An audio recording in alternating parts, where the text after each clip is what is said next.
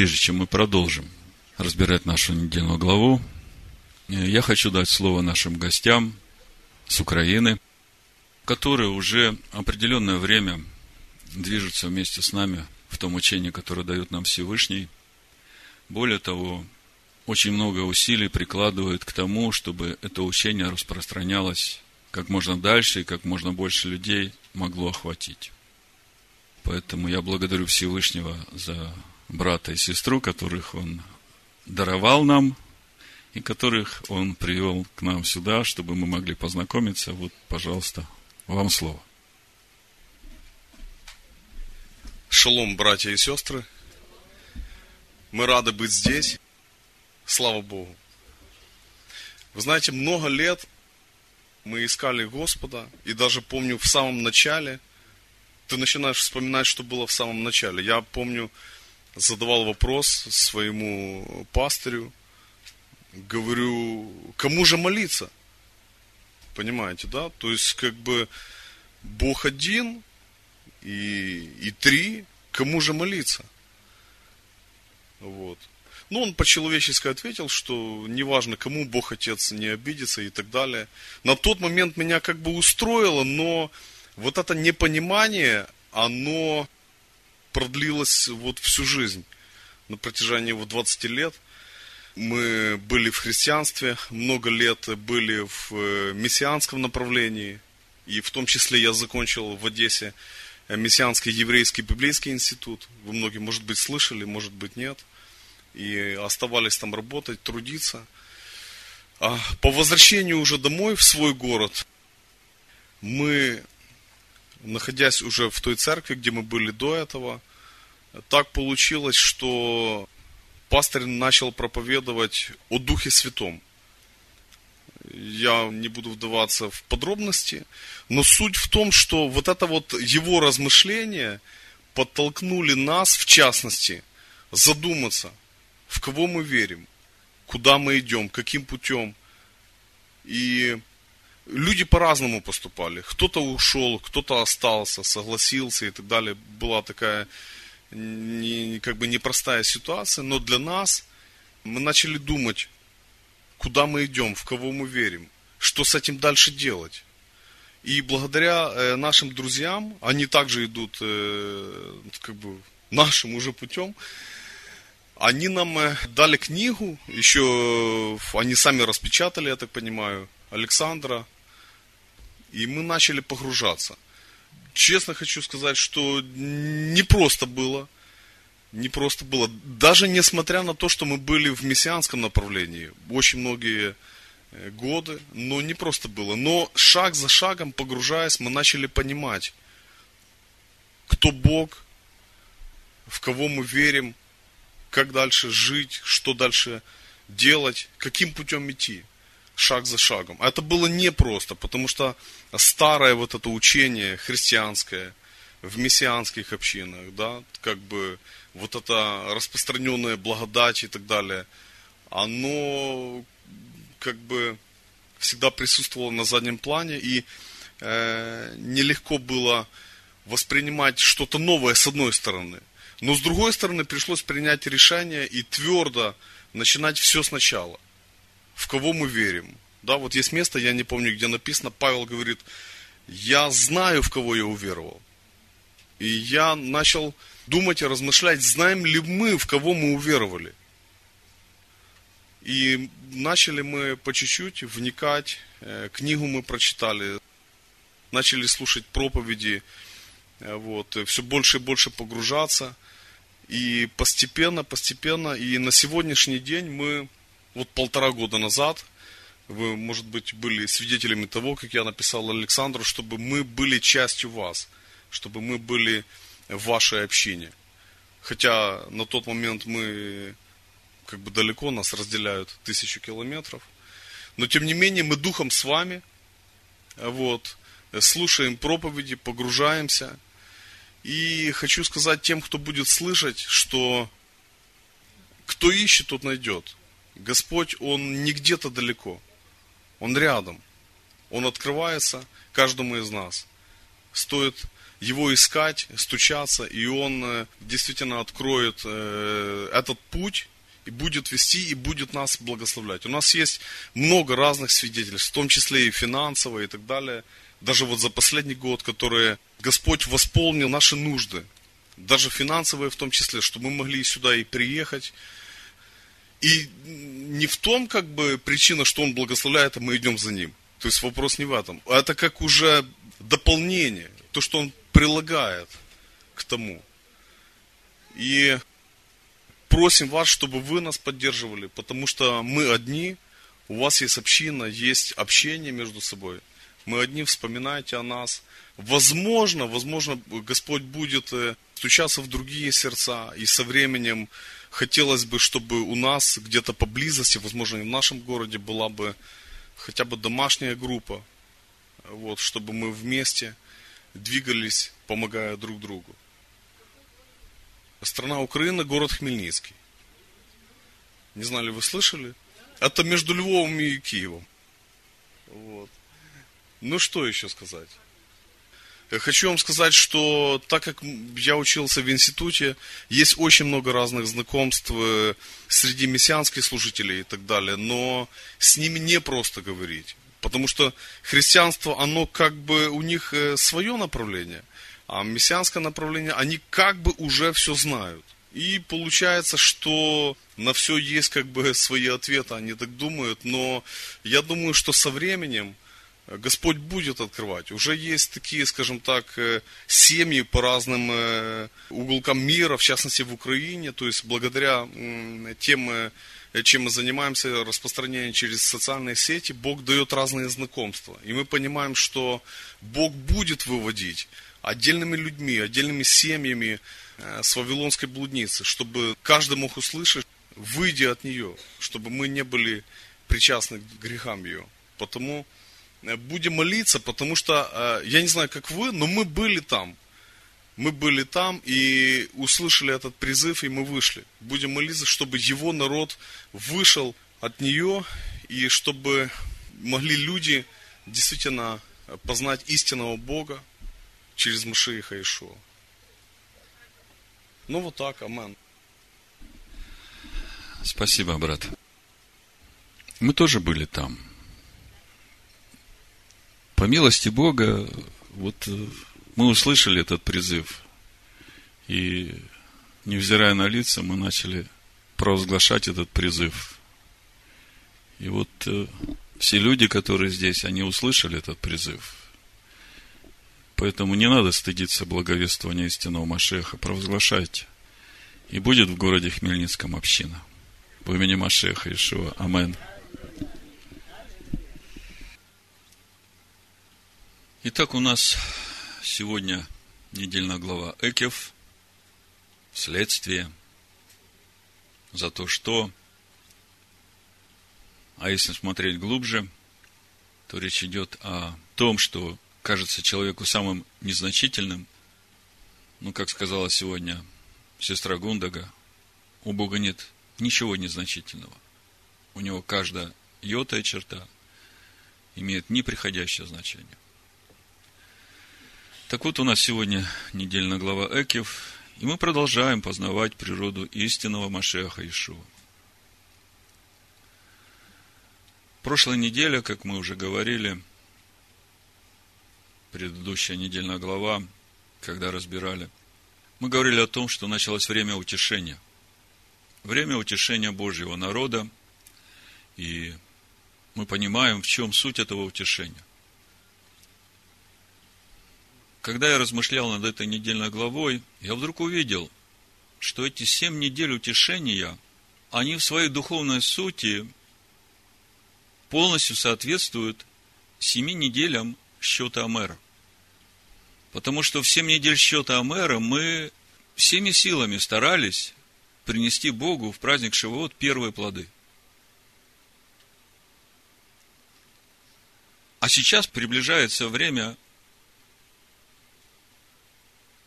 когда нам нужно будет принести все плоды, все, что должно вырасти в этом году духовно в нас. И размышляя над этим, я понял, что Э, я помню, как я в празднике, э, в дни счета Амера, у меня эти места Писания, которые я выбрал для себя, чтобы они вошли внутрь меня, чтобы они проросли во мне, чтобы они стали частью меня. Я молился этим и утром, и вечером. И каждая молитва счета Амера, в ней присутствовали, в моей молитве, вот эти места Писаний, которые я просил, чтобы Всевышний вложил в меня, чтобы я мог уже принести первый плод.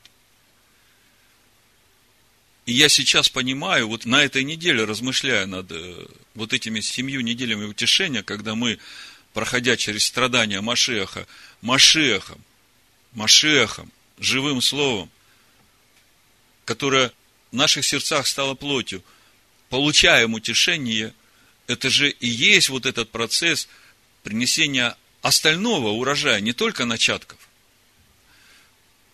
Как сегодня брат Наум сказал, если были начатки, то будут и плоды. Дай Бог.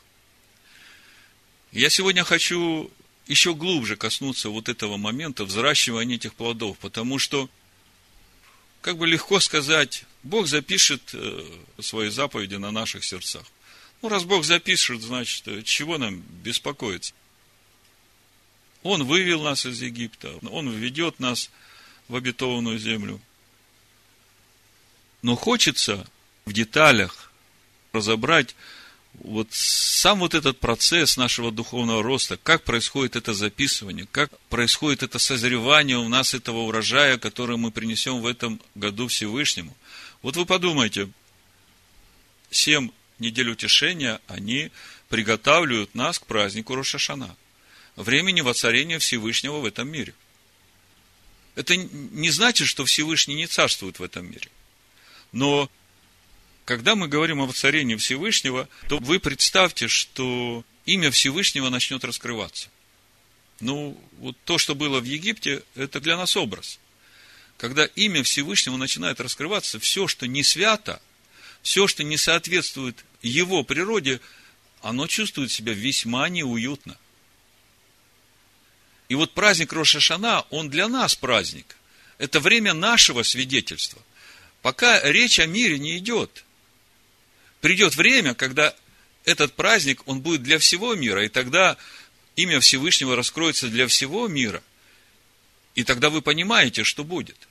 Но Бог нам дал эти времена свидетельств, чтобы мы, проходя через них, были приготовлены к тому времени, когда Бог определил, что это начнет уже осуществляться в масштабе э, всего человечества, всего мира.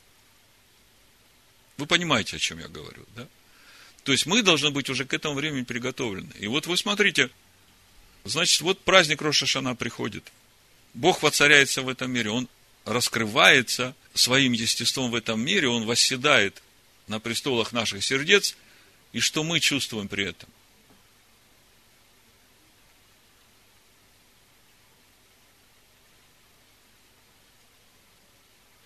Все, где в нас что-то не соответствует Его святости – его Слову, нам там становится очень плохо. Но, как говорят в народе, цыплят по осени считали, да? Вот пришла эта осень, и Бог смотрит, вот твое намерение, ты в Песах определил для себя ту тесноту, которую тебе Всевышний показал, которая мешает тебе ходить в свободе. Ты определил ее для себя, и Бог тебе дал слово, которое принесет простор в твою душу, если ты его примешь. И ты с радостью взял это слово и пошел этим путем. И вот приходит э, время свидетельства, когда ты должен показать Богу результаты, дать свидетельство Богу о пройденном пути. Бог милости, Он все понимает. Он будет смотреть на вот эти наши плоды и в соответствии с этим он будет принимать решение, каким путем нас вести дальше в следующем году. Так вот, вторая недельная глава, которая говорит нам об утешении. И когда смотришь на содержание недельной главы, она наполнена предостережениями. Вот смотрите, какие ошибки делали отцы в пустыне – и очень подробно разбираются все ошибки отцов. И это как наставление. Это как наставление тем, которые войдут в обетованную землю. Увещевание, следи за собой, всегда отвечай за свои поступки, за свои слова, бодрствуй. И призывы. Постоянный призыв, старайся. Старайся изо всех сил. И мы уже не первый год разбираем эту недельную главу. Мы говорили о том, насколько важны эти малейшие заповеди для нас, потому что Экев – это как раз и есть то, из чего строятся наибольшие заповеди. Невозможно исполнить заповедь любви к Богу, не исполнив Его заповеди. Потому что любовь к Богу в исполнении Его заповеди. А Его заповеди невозможно исполнить, если ты не исполнишь все составляющие этой заповеди. И вот эти вот малейшие уставы, постановления, которые даны в Слове Бога, это то, что соединяет нас с Богом, но каким образом? С тех пор, когда Машех воссиял в наших сердцах, вот с этого момента наша душа должна посвятить всю себя на служение Машеху, живущему в нас. И вот это и есть весь процесс нашего спасения, если можно так сказать, потому что процесс спасения начинается с возрождения нашего духа, и потом дальше идет очищение и освящение нашей души, и потом придет время, когда через это мы получим прославленные тела.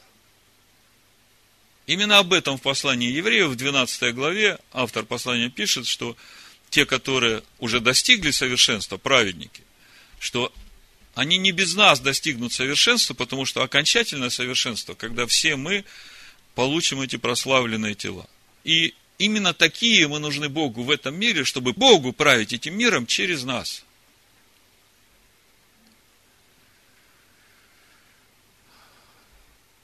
Когда мы смотрим содержание нашей недельной главы, мы видим, что в ней очень много внимания уделено тому, каким образом заключался этот обновленный завет после разбития первых скрижалей. Наша недельная глава подробно говорит о том, как были разбиты первые скрижали, как Маше постился и молился, и ходатайствовал перед Богом за народ, и как Бог ему сказал, вытиши себе новые скрижали взамен тех, которые ты разбил, и я напишу на них те же заповеди, которые были на первых скрижалях. И когда смотришь на весь этот процесс, и мы об этом уже подробно говорили в предыдущие разборы, начинаешь видеть, это же образ, это образ того, каким образом будет заключаться с каждым из нас вот этот новый завет в Машехе Иешуа. Потому что если первый завет, обратите внимание, он заключался перед всем народом, Маше открыл книгу Завета, говорит, вот содержание Завета, через которое Бог с вами заключает завет. Весь народ слушал, сказал, будем делать и будем слушаться. А здесь совсем другая ситуация. Народа нет. Маше на горе. Маше пошел туда с приготовленными скрижалями, которые он сам приготовил. И 40 дней он там пребывает – не ест, не пьет. И записывает, там скрижали, мы это подробно разбирали. Мы ставили вопрос перед собой, а кто же все-таки записал эти заповеди на тех скрижалях, которые Маше приготовил? И когда мы сравниваем исход 34 главу и нашу недельную главу, то мы видим, что оказывается, и Бог записал эти заповеди, и Маше записал эти заповеди. Я не буду подробно останавливаться над этим, мы это уже подробно разбирали.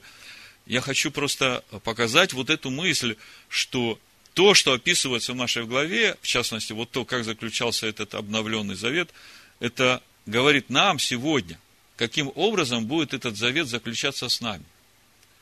То есть, здесь э, как бы все этапы даны. Самому надо приготовить скрижали, плотяные скрижали сердца – Именно там будет записываться этот завет. И подняться на гору, и там вместе с Богом записывать эти заповеди. Вот так это происходит.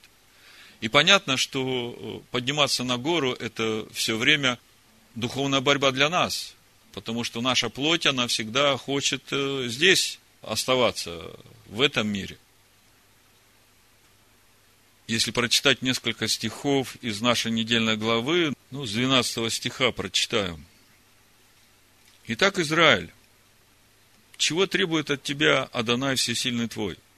Только того, чтобы ты боялся Господа Бога твоего, ходил всеми путями Его, любил Его, служил Господу Богу твоему от всего сердца твоего и от всей души твоей. Видите, здесь на первый план выходит именно наше человеческое сердце, наша человеческая душа. Именно там все процессы сейчас происходят. Чтобы соблюдал заповеди Господа и постановления Его, которые сегодня заповедую тебе, дабы тебе было хорошо. Вот у Господа Бога твоего небо, и небеса небес, и земля, и все, что в ней, но только отцов твоих принял Господь и возлюбил их, и избрал вас – семя их после них из всех народов, как ныне видишь. Итак, обрежьте крайнюю плоть сердца вашего, и не будьте впредь жестоковыйны. В этот четверг, когда мы разбирали недельную главу, мы более подробно остановились на этом моменте обрезания наших сердец крайней плоти. Мы здесь ясно видим, что обрезать нужно нам. Обрежьте крайнюю плоть сердца вашего. Но здесь очень важно понимать вот эту главную цель вот этого обрезания. О чем я говорю? Вот э, когда мы разбирали в четверг, одна сестра говорит, ну, я все понимаю, я вот читаю всю неделю эту главу и вижу все свои неправильные вещи, и я молюсь Господу и прошу, ты прости меня, ты очисти меня я понимаю, что это неправильно, я не хочу, чтобы это было. И как бы человек полностью сфокусирован на том, что надо обрезать. И мы уже несколько раз об этом говорили, это ошибка многих верующих. Я хочу, чтобы вы это себе где-то отметили. Конечная цель вот этого обрезания, чтобы там выросло новое. А чтобы выросло новое, то его нужно посадить и вырастить. Вот если мы посмотрим параллельное место э, вот этому 16 стиху, мы как раз в четверг э, разбирали это место. Здесь можно увидеть вот эти две составляющие вот этого процесса нашего духовного роста, то, о чем я начал говорить, вот глядя на то, как Моисей заключал этот обновленный завет. Во-первых, мы говорили, он приготовил скрижали. Что значит приготовить скрижали? Помните притча Иешуа, Матвея 13 глава, о сеятеле? Сеятель сеет семя, да? И там четыре вида почвы. У дороги каменистая, терни и хорошая земля. И мы раньше читали и думали, ну да, кому-то повезло, на хорошую землю семя попало. Да, а вот этим не повезло, которые в терне, у которых каменисто, которые в дороге. Вы знаете, совсем не так. У всех у нас земля каменистая. Что значит камни? Это вот те наши старые убеждения. Это вот то, чему нас научили, вот как брат э, сегодня говорил, так тяжело вырываться вот э, с этих догм, с этих доктрин. Они, они всегда где-то на заднем плане пытаются тебя контролировать. Так вот, если мы откроем Еремею 4 главу, прочитаем с 1 по 4 стих, то мы увидим э, вот эти две составляющие – куда нам надо двигаться и как нам двигаться. Мы сейчас говорим о вот этом процессе духовного взращивания, именно то, что сейчас у нас, вот смотрите, даже на природу смотришь, обильно солнце светит, дожди идут, все делается для того, чтобы тот урожай, который уже созревает, чтобы он был максимально хорош.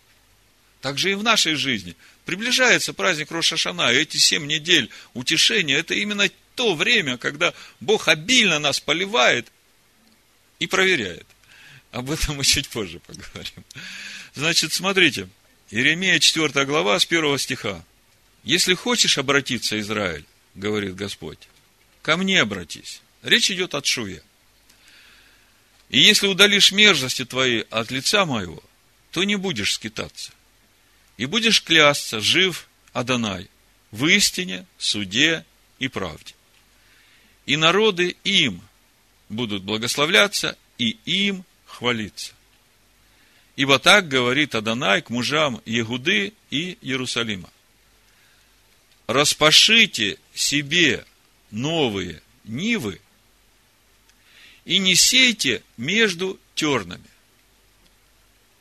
Слышите? Во-первых, надо распахать. И самое важное, не сеять между тернами. Помните притчу Ишуа о тернах, да, это земля, где тернии, это заботы. Я прочитаю сейчас.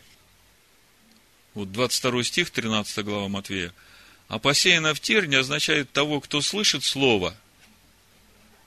Но забота века сего и обольщение богатства заглушают слово.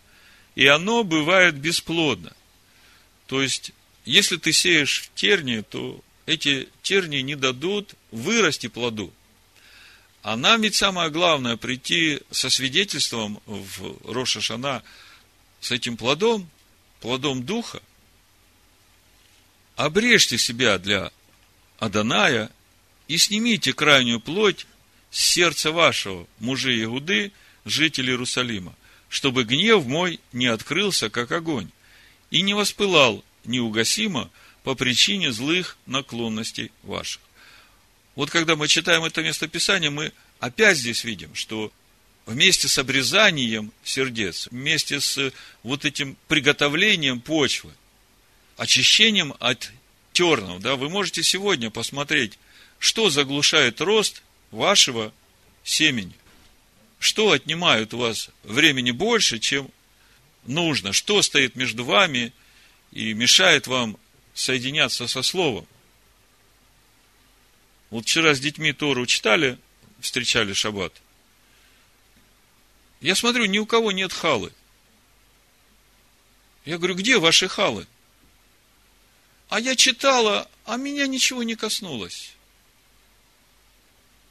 Я говорю, я понимаю, если ты читала только для того, чтобы галочку поставить, то точно ничего не коснется. Потому что сердце твое далеко было. Приготовить сердце надо. Очистить от тернов.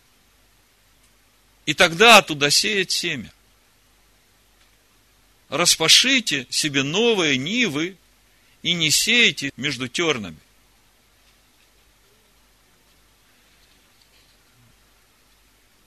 Значит, э, сегодня я хочу с вами остановиться на нескольких стихах нашей недельной главы и продолжить эту тему вот этого процесса нашего духовного роста, как я говорил в начале.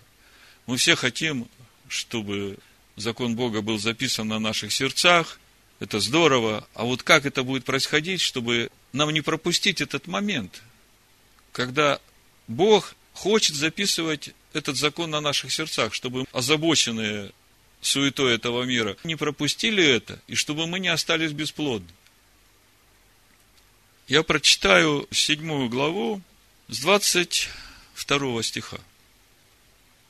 В общем-то, мы будем разбирать с 22 стиха по 26, я, наверное, прочитаю сразу весь текст, а потом по стихам мы рассмотрим более подробно, о чем же здесь говорится. И будет Адонай всесильный твой изгонять перед тобою народы сии мало-помалу. Не можешь ты истребить их скоро, чтобы не умножились против тебя полевые звери. Но предаст их тебе Господь Бог твой, и приведет их в великое смятение, так что они погибнут.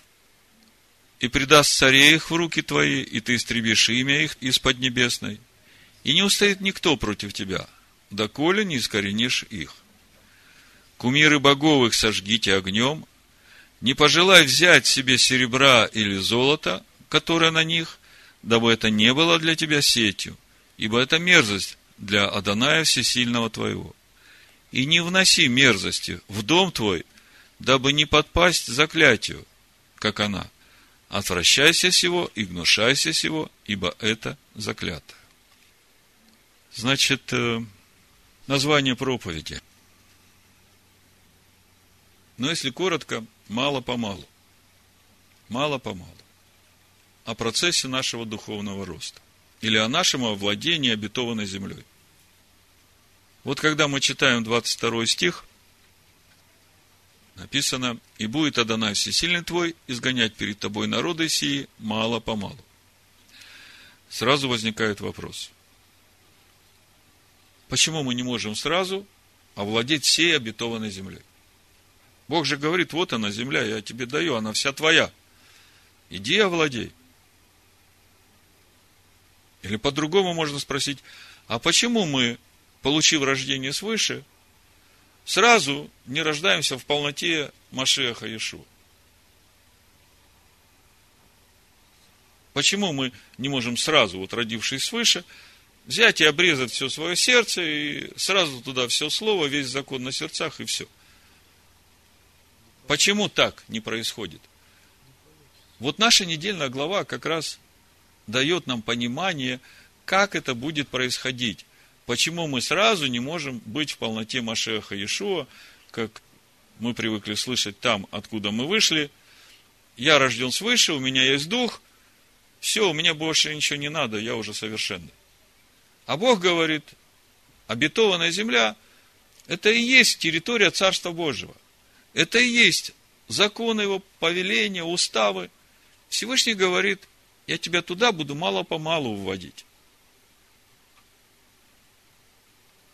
И это как раз об вот этом процессе нашего духовного роста. Вот прошлый шаббат мы, разбирая вот этот процесс внутреннего делания, о том, что Бог сказал в предыдущей недельной главе, Ваэт Ханан, помните, э, собери мне народ, и я скажу им слова, из которых они научатся бояться меня. И мы, разбирая это местописание, эту недельную главу, увидели, оказывается, что народы, все народы вокруг, они до сих пор судов Бога не знают. И у нас тогда возник вопрос, а почему они судов Бога не знают? И мы увидели, что, оказывается, суды Бога знают только те, которые выбрали идти этим путем Господним. Понимаете, Бог остальных сейчас не судит. Ну, время свободы выбора. Придет время, когда каждый будет отвечать за этот выбор. Кто что выбрал, за то и будет отвечать. Мне долгое время был непонятен этот псалом. Народы судов Бога не знают, и я не мог понять, почему. Теперь я понимаю, почему. Потому что единственный путь совершения нас в образ и подобие Бога, именно проводя нас через суды Бога. Как это происходит? Вот Сегодня как раз мы продолжаем разговор на эту тему. Читая дальше 22 стих, мы видим там Всевышний говорит, мало-помалу будет изгонять народы сии перед тобою, не можешь ты истребить их скоро, чтобы не умножились против тебя полевые звери. Вот это вот как раз тот э, важный момент, который нам надо понимать, как это будет происходить в нас. Ну вот представьте, маленький ребенок, ну, сын у отца, да? У отца большое хозяйство. Почему отец сразу ему не дает вот это все хозяйство, говорит, на, сынок, это все тебе все равно принадлежать будет, давай управляй. Почему? Потому что ему надо научиться, потому что ему надо вырасти и стать сильным – мудрым. И вот тогда он будет этим управлять. И вот этот вот процесс научения, как раз он мало-помалу идет. По сути, если посмотреть, что апостолы решили на Иерусалимском соборе, там тот же самый духовный принцип заложен. Вот начните с самого малого, те законы, которые Бог дал Ною для всех людей.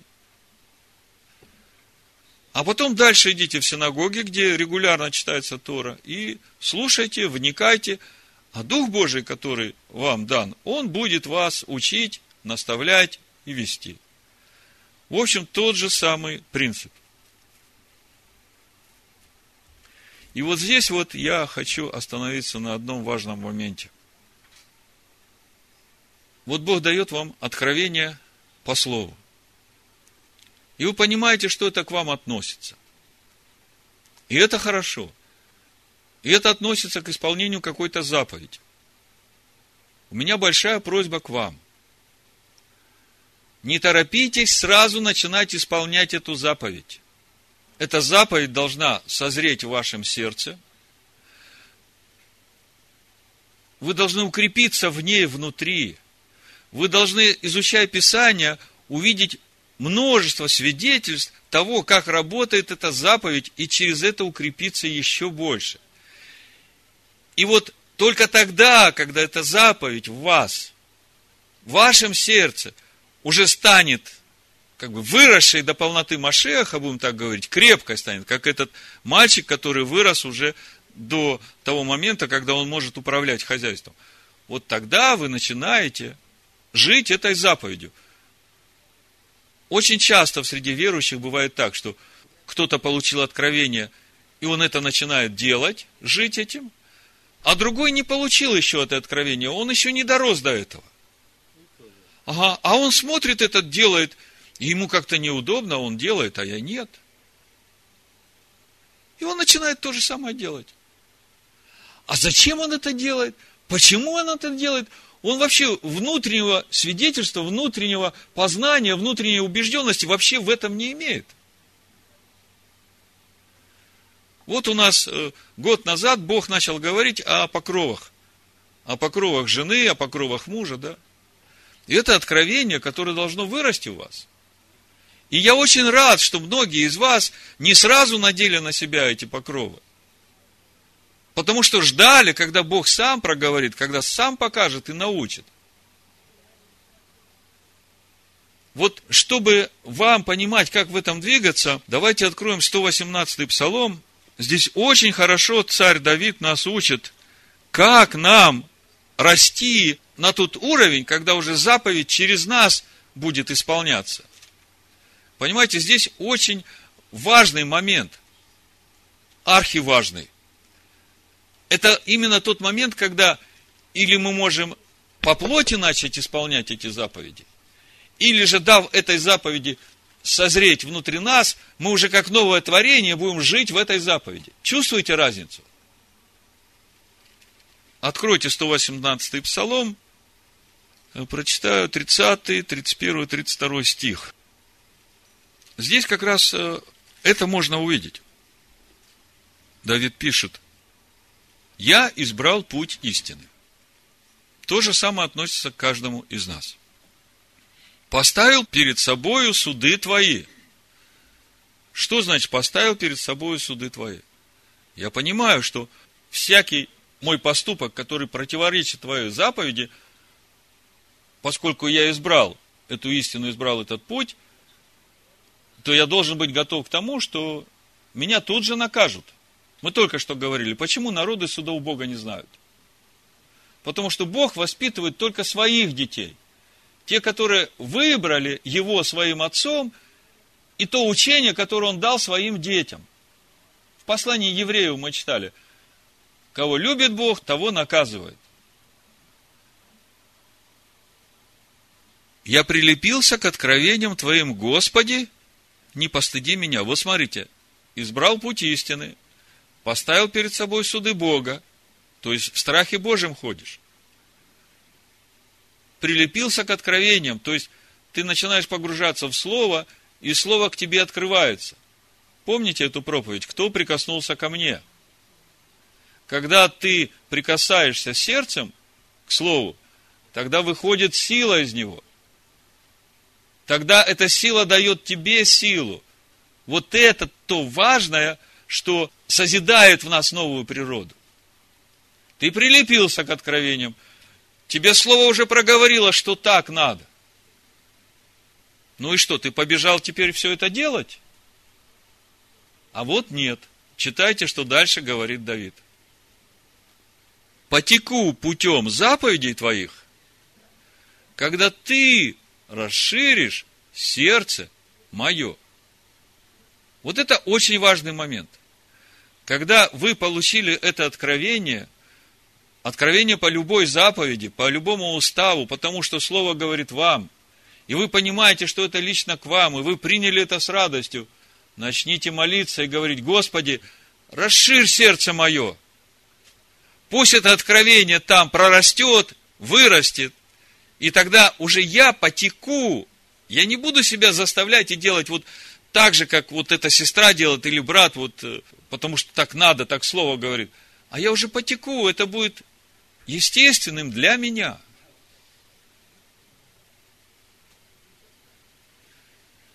Потеку путем заповедей твоих, когда ты расширишь сердце мое. Видите, какое сотрудничество? Я говорю да Богу. Но кто я такой? Я понимаю, что сейчас любой ветер дунет на меня, любое испытание, и я сам не устаю. А вот когда Бог расширит мое сердце, тогда я уже не постыжусь, глядя на эту заповедь, потому что я уже укоренился в ней, она проросла во мне. Ну, и самый приятный момент, как сказал Наум.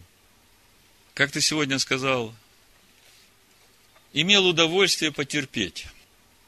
Значит, э, вот самый приятный момент э, во всем этом процессе укоренения нас в этом откровении, в расширении нашего сердца.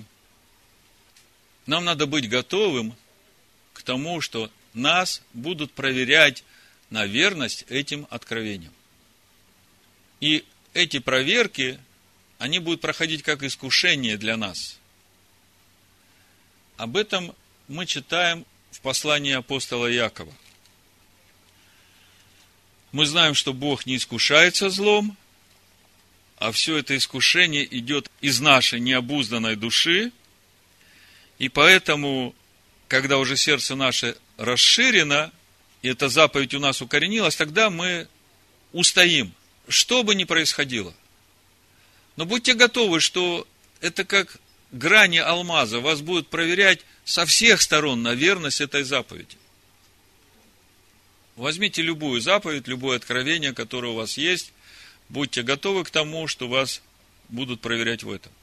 Ну, а если говорить конкретно сегодня о каждом из нас, вот то слово, которое вы взяли для себя в Песах, и которое сейчас должно уже являть вот эти плоды, которые созревают уже, вот-вот должны быть созрелыми. Вы должны быть готовы, что это все будет проверяться. Почему проверяться? Почему без этого нельзя? По сути, все эти искушения у нас, они идут из желаний нашей души. Похоти плоти, похоти очей, гордости житейской. И вот когда мы принимаем Слово внутрь себя, это Слово как раз обуздывает нашу душу вот в этих ее похотях, прихотях и всем прочем. И вот когда происходит эта проверка нас, тогда как раз видно, насколько вот это слово в нас стало сильным и способным держать обузданной в своих похотях и прихотях нашу душу.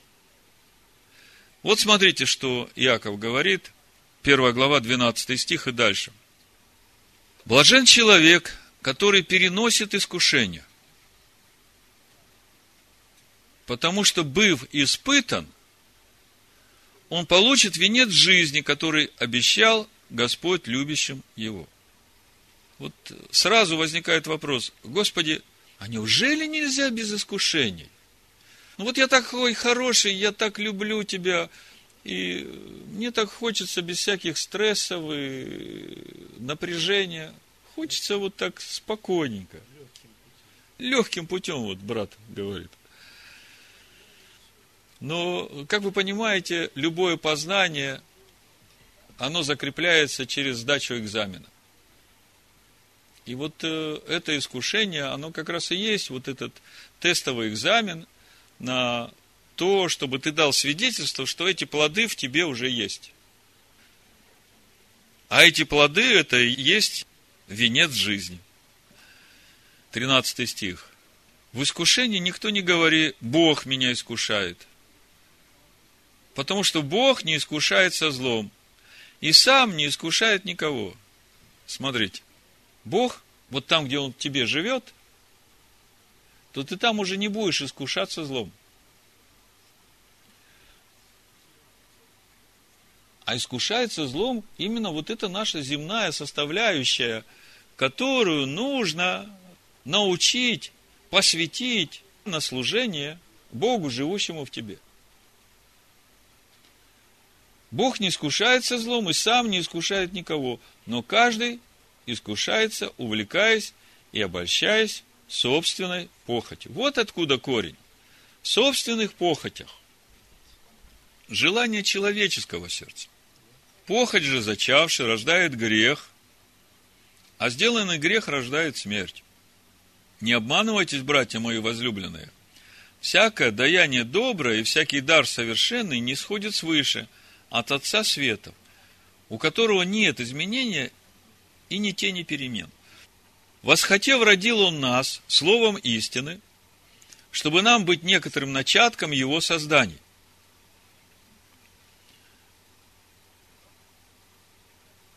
Чтобы нам быть некоторым начатком его создания.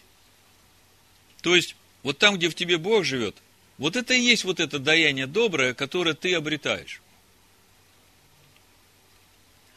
Итак, братья мои, возлюбленные, всякий человек да будет скор на слышание, медлен на слова и медлен на гнев. Вот это проблема нашей душевной природы. Мы на слышание, в общем-то, скоро. Но реакция еще скорее, мгновенная, сразу. И на гнев, и на слова. Стоит только где-то наступить на наше «я», как сразу ответ мгновенный. Вот брат Наум сегодня говорил – а я вот вчера имел удовольствие потерпеть. Ибо гнев человеческий не творит правды Божией. Посему, отложив всякую нечистоту и остаток злобы, в кротости примите насаждаемое слово, могущее спасти ваши души. Вы теперь видите, каким образом происходит спасение наших душ когда наша душа в кротости принимает это слово и растворяет его в себе, проращивает его в себе. И дальше написано, 22 стих, «Будьте же исполнители слова, а не слушатели только». Скажите, почему?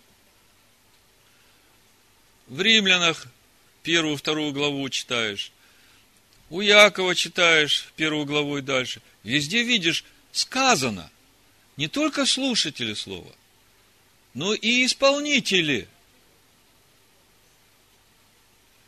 Помню первое время, как мы только начали говорить о том, что нужно жить по закону, нас сразу уже записали в законники, которые отвергают благодать.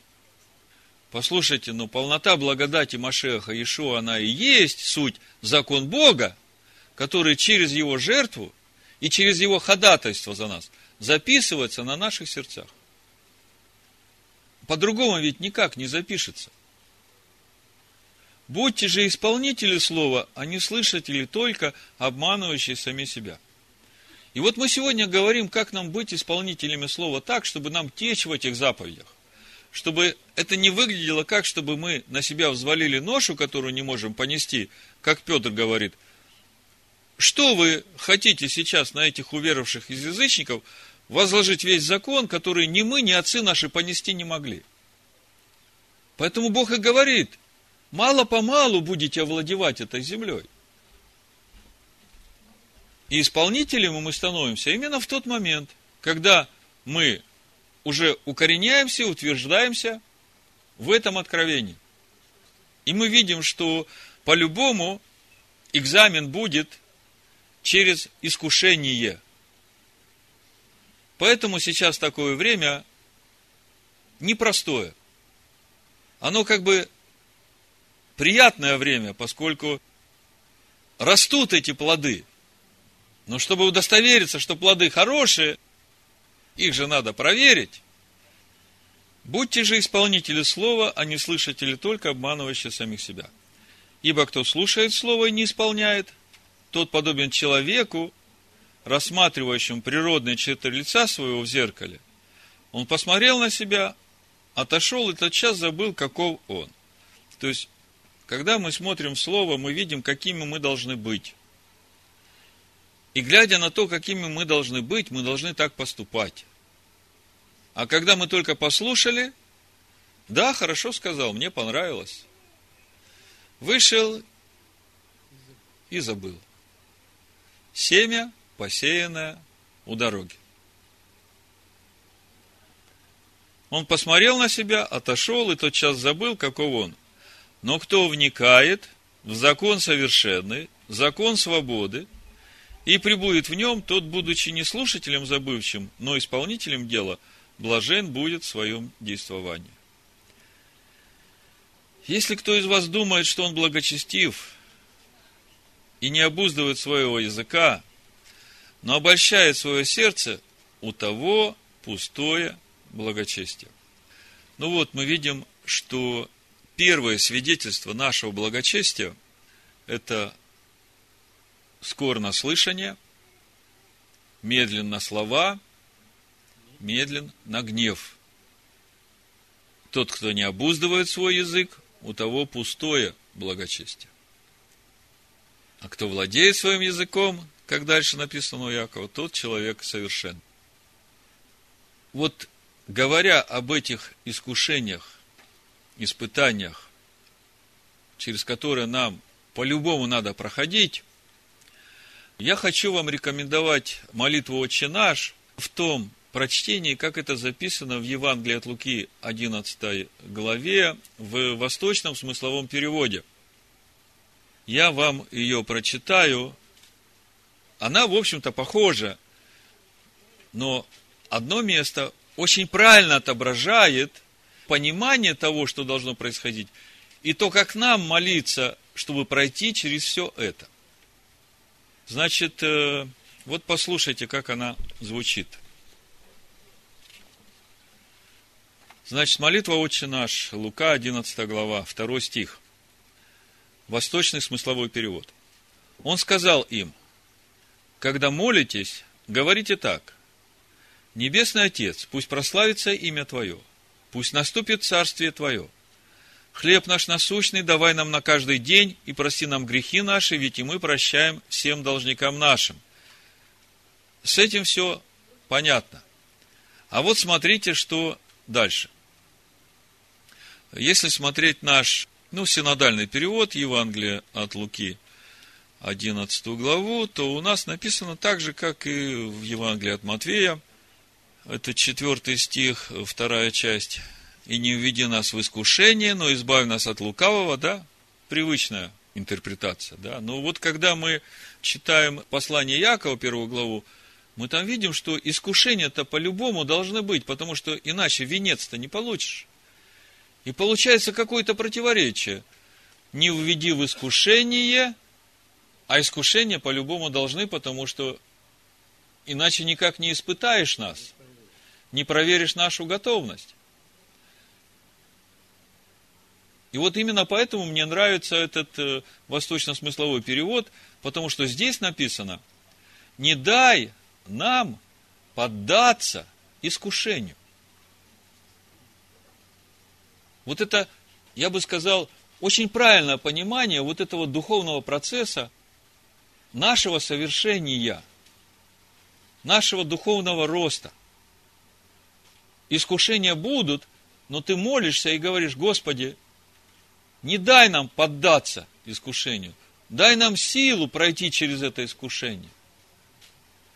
И в некоторых рукописях еще добавлено и защити нас от зла. Значит, все вместе, не дай нам поддаться искушению и защити нас от зла.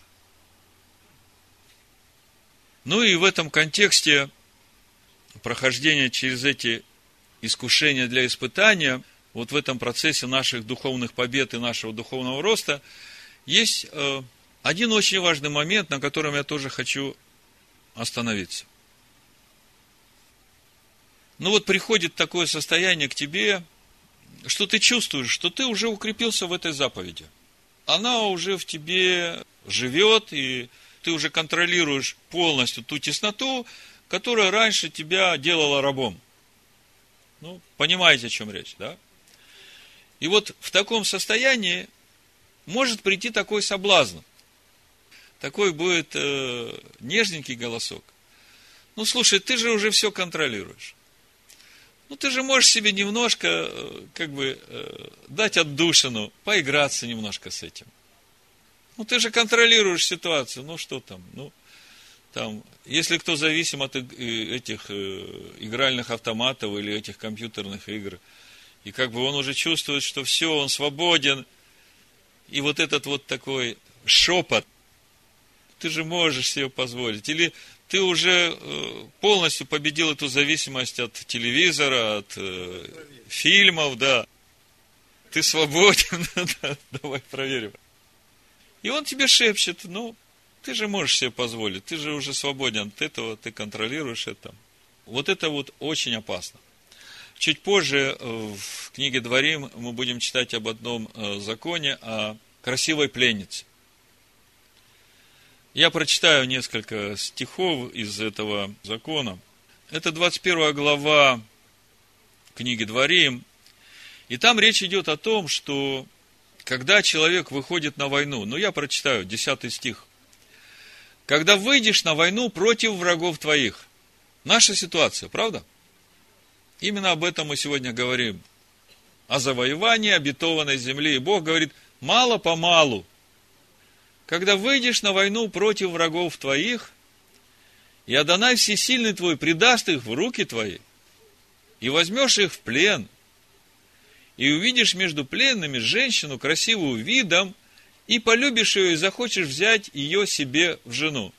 Слушайте, ну, мы об этом очень подробно говорили, есть проповедь на эту тему. Чем это все заканчивается, вы знаете.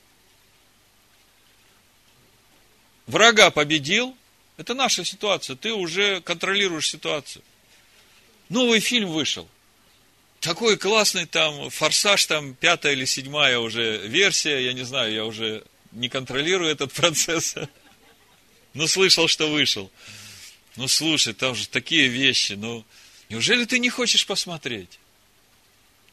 Ну, полюбил ты эту красивую женщину, пленницу, да, которая жена твоего врага. Взял ее себе в жену. Чем это все заканчивается? Эта красивая жена рождает тебе сына, который буйный, который помимо всего прочего, берет двойную часть наследства у тебя. И потом он все это размотал, растранжирил. Потом этого сына убивают. А еще у тебя две жены, потому что это тебя очень быстро надоело, и ты уже вторую берешь. И в итоге вся твоя жизнь полный кошмар, и никаких плодов. Тот, кто должен был продолжить твое дело, все, его побили камнями. То есть, э, это реально. Послушайте, это реально работает в нашей жизни. Если вы позволяете себе что-то из того, что вы уже запретили для себя, а ваши дети этому свидетели, и они смотрят на это и говорят, ага, папа говорил, что нельзя, что это плохо, а сам он, смотрит, что делает. Он опять включил, смотрит. Так значит, и нам можно. И все. Ты разрушил все, что строил. Ты уже своих детей не убедишь тем, что это плохо. Потому что ты сам дал им свидетельство. Все, твои дети пошли уже не туда. Вы понимаете, насколько это серьезно? Ну и в заключение еще один момент. Это вот вчера мы с детьми разбирали – я как бы все время думал, что это значит для нас сегодня духовно. 25 стих, 26 стих, 7 глава, дворим. Кумиры боговых сожгите огнем, не пожелай взять себе серебра или золота, которое на них, дабы это не было для тебя сетью, ибо это мерзость для Господа Бога твоего.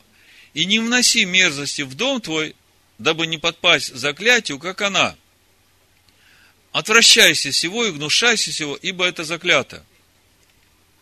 Ну вот мы в четверг, когда читали это, и я понимал, что здесь что-то есть, и мы пытались найти ответ, и ну, как бы я в духе чувствовал, что есть. Но то, что говорили, оно как бы не было совсем то, что я хотел услышать.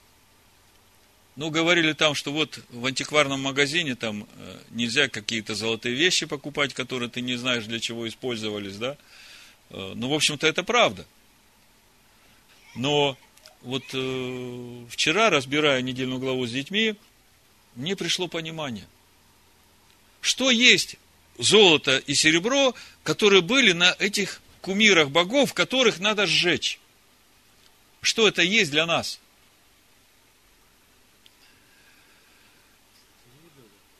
Вот когда на Никейском соборе было принято решение отказаться от Торы Моисея, э, начать царствовать без иудеев, э, вы помните, что все началось с пасхального противоречия.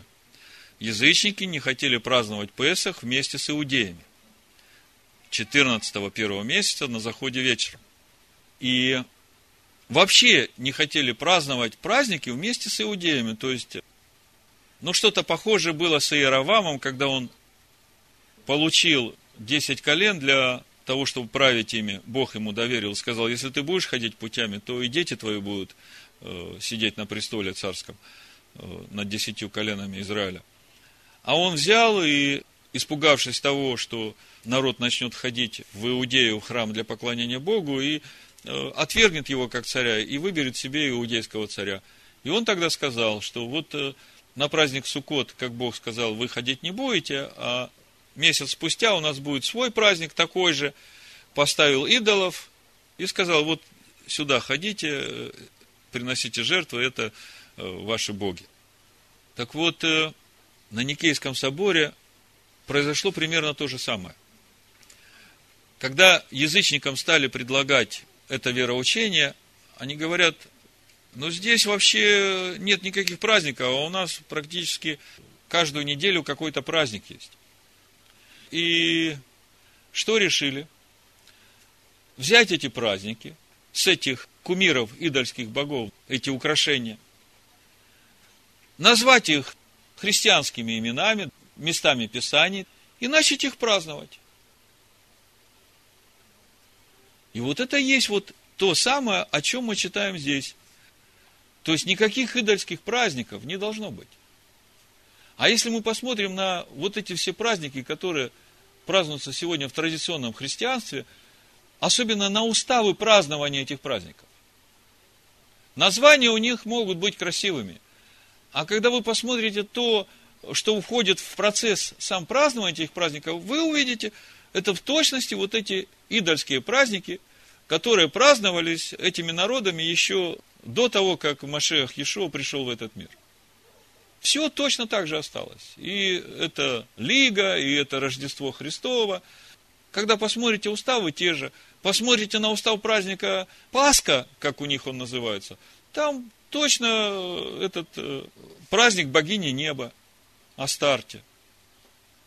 Это в уставах можно видеть. Так вот, об этом здесь сказано. Кумиры богов их сожгите огнем, не пожелая взять себе серебра или золота, которое на них, это вот все вот эти нюансы празднования этих языческих праздников. Дабы это не было для тебя сетью, ибо это мерзость для Господа Бога твоего. И не вноси мерзости в дом твой, дабы не подпасть заклятию, как она. Отвращайся всего и гнушайся всего, ибо это заклято. Приготовляйте путь Господу. И не стыдитесь благовествования Машех. Молитесь Господу, чтобы Он расширил ваши сердца и чтобы дал силу пройти через искушение. Да будет Всевышний с нами, да будет приготовлен путь Его в наших сердцах. В имени Машеха Ишуа. Амин. Амин. Амин. Амин. Амин. Амин. Амин.